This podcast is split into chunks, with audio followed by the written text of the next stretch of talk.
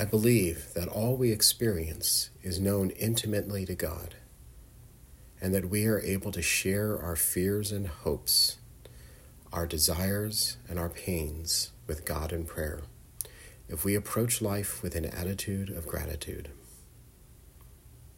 The concept of original sin can be difficult for post Enlightenment Christians to understand, and so maybe the idea of sin of our origins, that is, original sin as the separation of humans from God by virtue of being created beings.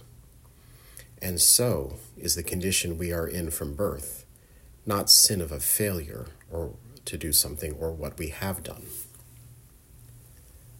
That means to, that to bridge that gulf between us and God, there is nothing that we can do. But God chooses to bridge that gulf by reaching out to us, creatures whom God has decided to love so much as to want a relationship with us, not based on what we've accomplished or what we might accomplish, but based only on God's great love for us, both as a people and as individuals.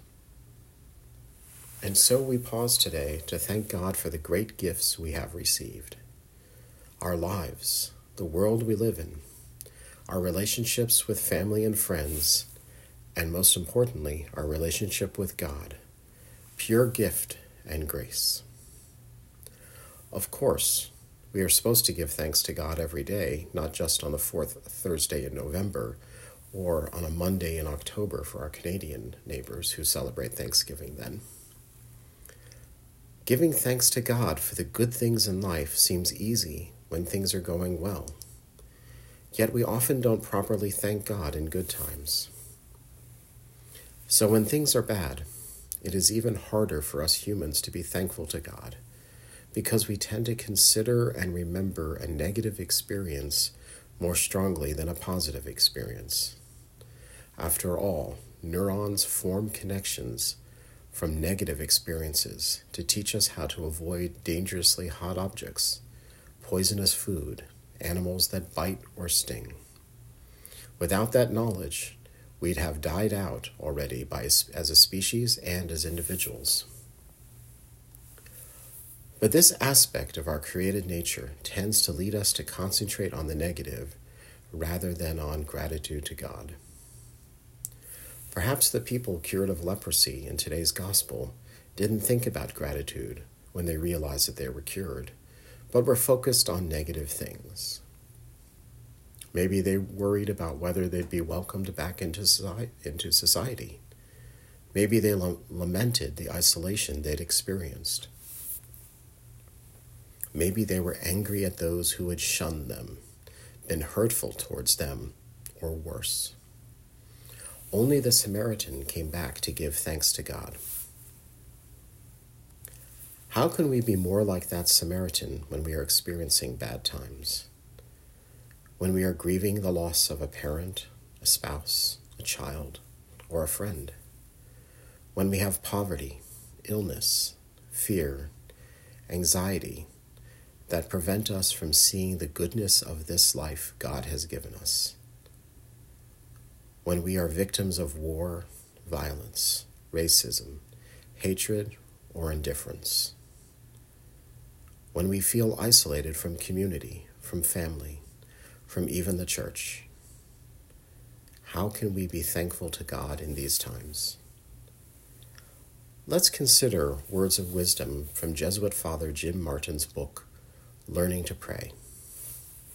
In chapter 9, titled I Am Here, the Daily Examen, he writes Some of us look at our days, even our lives, as a series of problems to be solved.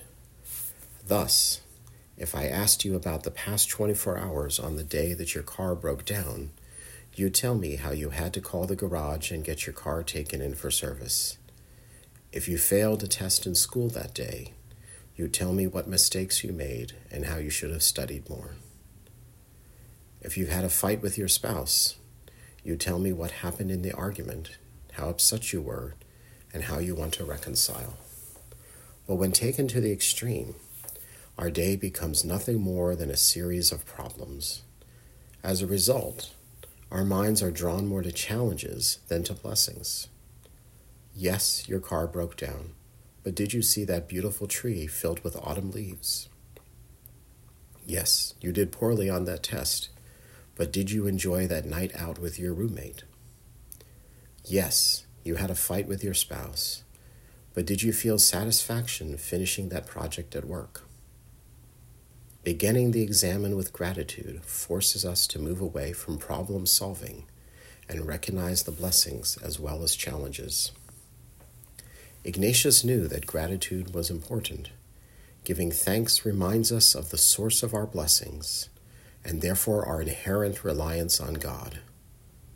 It's also part of a healthy relationship. Imagine someone mailing you a gift for your birthday a book, a sweater, a necklace. The first thing you would want to say to your friend would be, Thanks. It's the same with God. You've just been given the gift of another day. How could you not say thanks?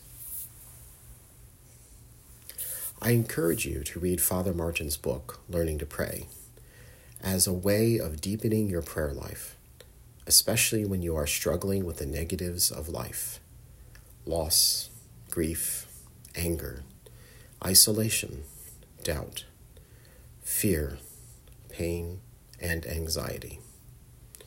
We all experience these at some points in our lives. Sometimes one or more of these negatives take over our lives and seem to consume our very being to be our only experience. Maybe those people suffering from leprosy felt that way.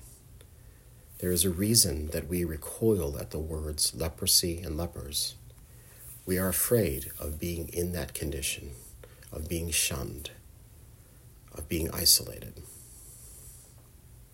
And we fear death. Death comes for us all. Even Mary, the Mother of God, who was conceived without original sin, that is, she was given the gift of God's grace to feel that intimate connection with God from the very moment of her coming into being.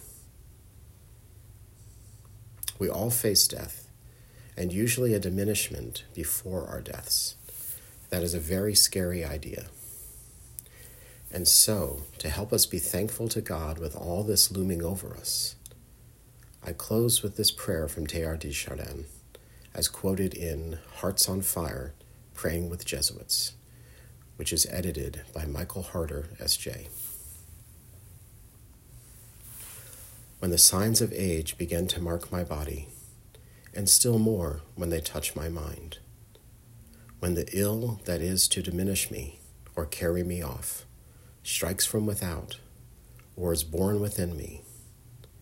When the painful moment comes in, which I suddenly awaken to the fact that I am ill or growing old. And above all, at that last moment, when I feel I am losing hold of myself and I am absolutely passive within the hands of the great unknown forces that have formed me and all those dark moments of God. Grant that I may understand that it is you, provided only my faith is strong enough, who are painfully barting the fibers of my being in order to penetrate to the very marrow of my substance and bear me away within yourself. Amen.